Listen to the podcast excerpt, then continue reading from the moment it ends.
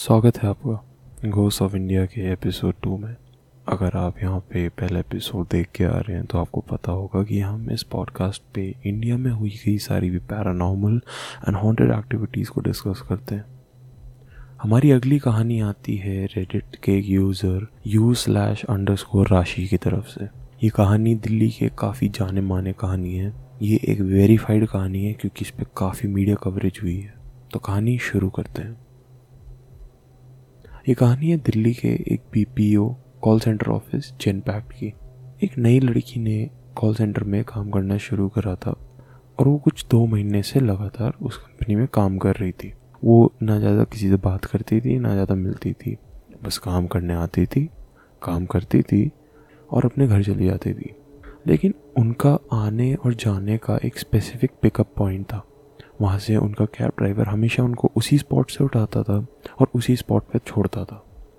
दो महीने बाद सडनली उन्होंने ऑफ़िस में आना बंद कर दिया। एक हफ़्ते तक सबने उनके फ़ोन नंबर पे फ़ोन करने की कोशिश करी, लेकिन जब भी कोई फ़ोन करता you are dialling the wrong number your dialler is not available the dialled number is not available ऐसा कुछ सुनाई देता।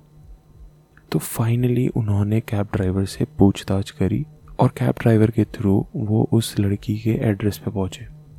वहाँ पे कैब ड्राइवर और कंपनी के वर्कर्स ने उस लड़की की माँ से बातचीत करी और उससे पूछा कि आपकी बेटी काम पे क्यों नहीं आ रही है? एक हफ़्ता हो गया है और ना उनका फ़ोन लग रहा है और जब भी फ़ोन डायल करते हैं तो कॉलर इज़ नॉट अवेलेबल आता है। ये सुन के उसकी मम्मी बिल्कुल शॉक में चली गई थी।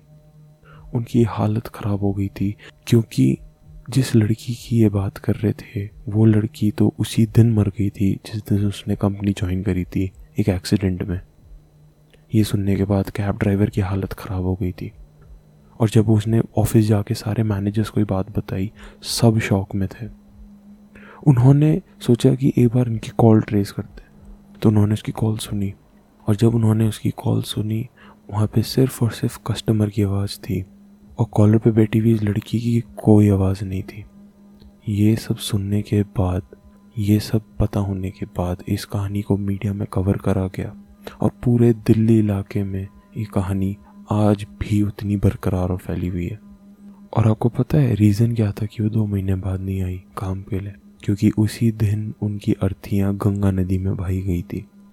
Thank you for listening to the second episode of voice of India अगर आपको एपिसोड पसंद आया तो drop a like the follow button और अगर आप यूट्यूब पे देख रहे हैं तो to subscribe because it means a lot to me thank you for watching this was your host Abhay Singh signing out नमस्कार